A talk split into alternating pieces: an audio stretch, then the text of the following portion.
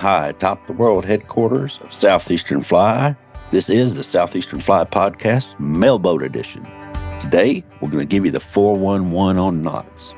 Some things to remember about knots. Knots are, remember, their knots are our last line of defense against the fish uh, getting away.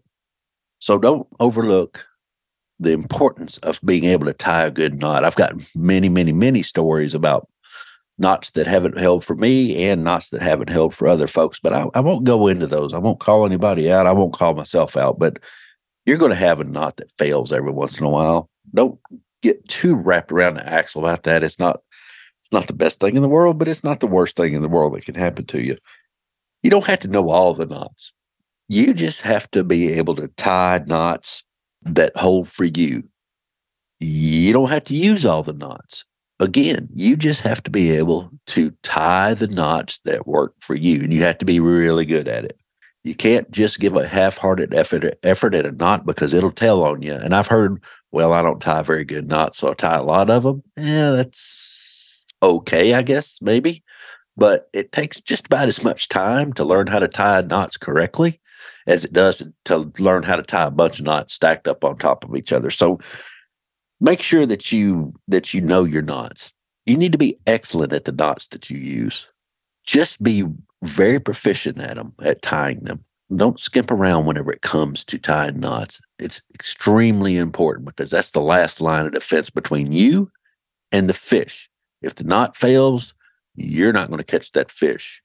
Chances are you're probably going to lose a fly or two, and you'll have to spend more time tie knots on the water when you should have the fly in the water fishing. You cannot catch a fish with the fly in the air or still in your in your fly box or heaven forbid just laying on the on the bottom of the river because you're not filled.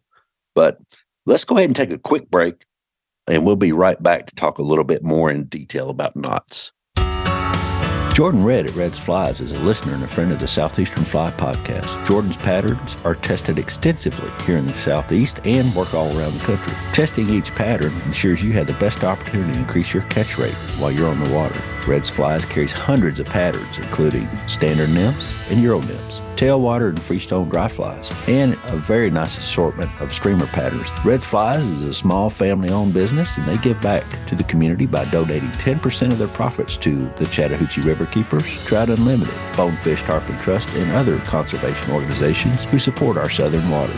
Go to www.reddsflies.com and spell Reds with two D's. Remember, they offer free shipping on orders of $50 or more, and if you enter the code SEFLY at checkout, you'll receive an additional 15% off your order. That's redsflies.com and tell them you heard it on the Southeastern Fly podcast. All right, so knots. I've got about I've got several knots that I use. So let's get the first two out of the way. I use a, a arbor knot for tying the backing to the reel. I've been using this since I can remember. The guy that I fished with, started fishing with, that really taught me a lot about the introduction to fishing and that sort of thing. He used an arbor knot, so I've been using the arbor knot for tying that backing to the to the reel. I've never I've never really changed from that. I just that's the one I learned. That's what I've been using, and knock on wood, it hasn't failed yet. I really like to use a nail knot for the back tying the backing to the fly line. I like to use it because, as you know, you can get a tool. It it slides through the eyes pretty pretty easy whenever you get into the backing. Which in freshwater that can happen with carp and stuff like that. Usually not too much on trout. I mean, not not saying that it can't. So don't write me a letter about that. I'm just saying that doesn't always happen every day with trout. It does happen in saltwater. Saltwater maybe is probably a little different. Uh, but yeah, nail knot from the tying the backing to the fly line.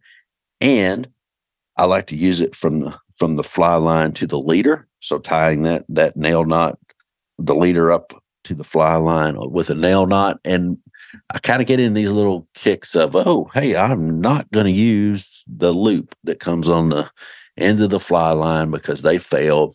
And then I'll switch over to that nail knot. I'll tie it for for years, and then I'll eh, all right. Well, let's try the loop, see if it's going to float any better, anything like that. And I always always end up coming back and saying, all right, using a nail knot. So highly recommend a nail knot from going from the leader to the fly line, that connection there.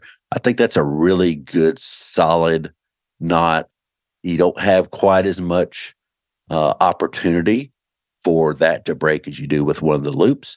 One of the things that it can do is you can, the water can, I guess I should say, the water can soak up into the core of the line sometimes and start it sinking. And if that's the case, you can put a little dab of cement on there or crazy glue, whatever you've got, uh, gorilla glue, whatever. You can put a little dab of that on the end uh, while you're still at the bench. That kind of helps. Uh, make sure you, if you put it in your vest or in your pocket, that it's it's got a closed lid on it. Trust me on that one so I, I, really like the nail knot and then i'll use a surgeon's knot from the tippet to the leader and if you fish with me before you know that i tie pretty much tie my own leaders i do that uh, because if it's real windy i want to tie a little bit longer butt section a little bit longer midsection sometimes and a little bit shorter tippet to turn that fly over in the wind that's one of the little things that uh, I've learned that kind of helps, especially newer anglers, to to turn that fly over and really get a good, really get a good uh, cast going that way. So if you're building your own leaders, surgeons knot works. There's a the believe me, I know that you can use a blood knot, and I use blood knots too. So don't don't write me a letter over that. I'm just saying this is what I'm using right now. Mostly using a surgeon's knot. Sometimes I use that blood knot this is just what I'm doing right now. So ask me in a year, I may have a completely different lineup on knots. If I'm tying on the fly, when I tie on the fly, I like to have a fly on my line that just seems like it's better, easier way to catch fish. That was a joke, y'all. I'm just kidding. I like to tie Pitzen knot to the fly. Oh, I like to tie that because whenever you get down into the smaller tippets, you can actually feel that thing pop whenever it seats. So after you lube the the line after you get the knot started, lube the line, and then you can pull. And as you pull, you'll feel it start crimping down. And then all of a sudden, you'll just feel a little bit of a pop. And you, once you tie one right, you'll know exactly what I'm talking about. So I use that for my nymphs. Uh, I'll use that on some midges. You can use a Davy knot on midges as well, something a little smaller. But I like to I like to use the Pitzen knot because it does give you that little pop, and that's a little bit of extra. You get a little bit of extra comfort there uh, knowing that that thing popped and it's going to hold. I use a surgeon's loop a lot of times uh, on hoppers and streamers. Surgeon's loop kind of got a little bit of it gives a little bit of action sometimes whenever it's pulled because the the knot is actually off to the side a little bit and it'll pull pull that leader around to give the you know the fly a little bit a little bit of I mean very tiny bit of extra action there. So it's nothing gonna it's not gonna create a fish every cast or anything like that or every pull, but it gives a little more action from time to time, and you can kind of see it uh, if you're fishing really clear water. So I use that on streamers and, and on hoppers too. Try try to tie them very small. Perfection loop, I'll use those from time to time on hoppers and streamers as well. Again, I don't really get too wrapped up in either one of them. I know the surgeon's loop, I know I can tie it almost in the dark almost with my eyes closed, but not quite.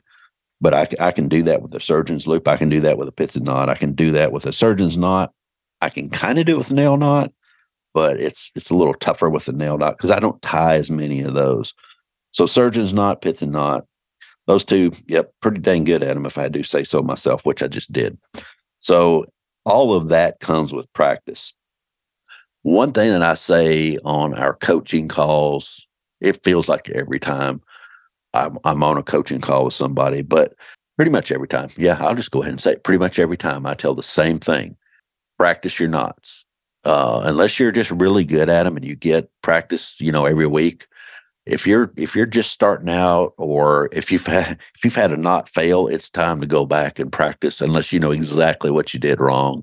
If you're trying to juggle porcupines and and and tie a knot, you know that that's probably not going to work out real great. So if that if that's the case, I wouldn't worry about it. But you should be able to honestly, you should be able to sit there in almost dark conditions and, and tie the knots that you need to tie on the water. So how do I do that? And I, I, say this as well on coaching calls. And I just yesterday I was in the boat with a couple clients, and I told them I said, you know, how you know we were just talking, you know, fly fishing. And I said, "How's your knots?" And oh, you know, I need you to show me that knot or this knot uh, the Pitzen knot actually was what we were talking about. He said, "What kind of knot is that?" And I said, "Pitzen knot." And he said, okay, well, I don't know how to tie that. I said, well, what are you using there? And he said, I'm using a trilene knot. And I said, well, you know, that's a good knot too. You can use it. And he said, well, it doesn't hold very good. And I used to use a trilene knot all the time. And I was like, that's a really good knot. You know, and he, I said, do you, have you ever just sat down and tied it? He said, well, no, you know, I do when I'm on the water. And I said, okay, here's what you need to do, dude. You need to get you some, start with 20 pound test run down to Walmart. I've run to Walmart. I know it's hard to believe, but I did step foot in Walmart. I bought some 20 pound yellow, just old cheap. I think it was like 200 yards for $3 or something like that. It's clear, clearish yellow looking. I bought a, uh, a spool of 20 pound and then a spool of clear 20 pound. And I cut some sections and I just sat there and tied. That's what you need to do. You just need to sit there and tie and tie when you're when you're watching TV you know, just sit, just clip off some some sections there that are about a foot long and and get you a pretty good size hook and start trying to tie that knot. You should be able to tie that knot almost in your sleep. And uh, he said, "Oh, really? Do you you do that?" And I said, "Yeah, I've done that for years. Especially whenever I'm like deciding I want to go try another knot out. I'll I'll go back and retie that thing. I'm looking right now at the two two spools of mono over there uh, on the desk. So I do it. I mean, I, I tie them. You should be able to tie them in low light, high light. When you're grabbing a water, you should be able to, you know, when you're focused, when you're not focused, you should be able to tie those knots pretty dang easily to where you don't really have to focus too, too much on them.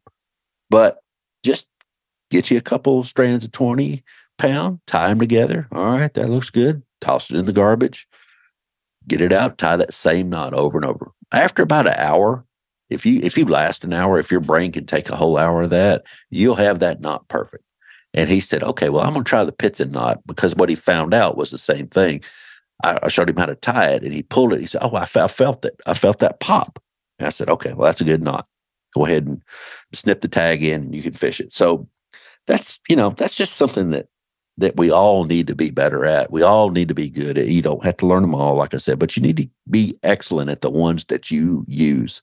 And the more you tie them, the better you get, the more confidence you'll have, the less flies you'll lose, the more time you're going to have fishing with your fly in the water and actually connected to the to the tippet. So that's that's just a little bit of four one one oh knots. So don't have to be you don't have to know them all.